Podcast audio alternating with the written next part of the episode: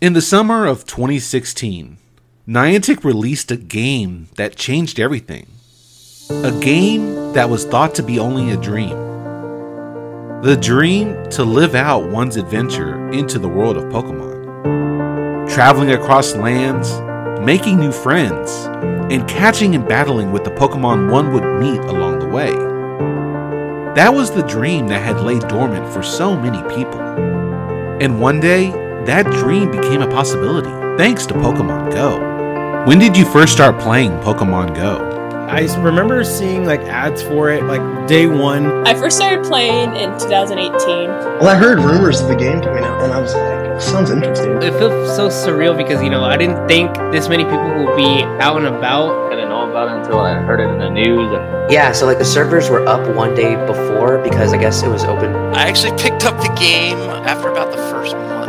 I started playing day one when they were having like terrible server lag. So I started Pokemon Go, never looked back on July 10th. Pokemon Go brought Pokemon into our world and allowed people to live out their own adventure.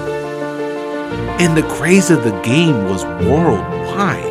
I grew up for most of my childhood in the state of Ohio and So I live just north of Charlotte. I don't know if you've heard about any of the stuff that was happening in Los Angeles at that time like in Delhi we have this place called Lod- Lodi Gardens. I am a level 47 trainer team Valor in Denver, Colorado. I live close to downtown Sacramento near the capital. That comes from our different landscapes. Like Australia is a very different country while being very similar to the US.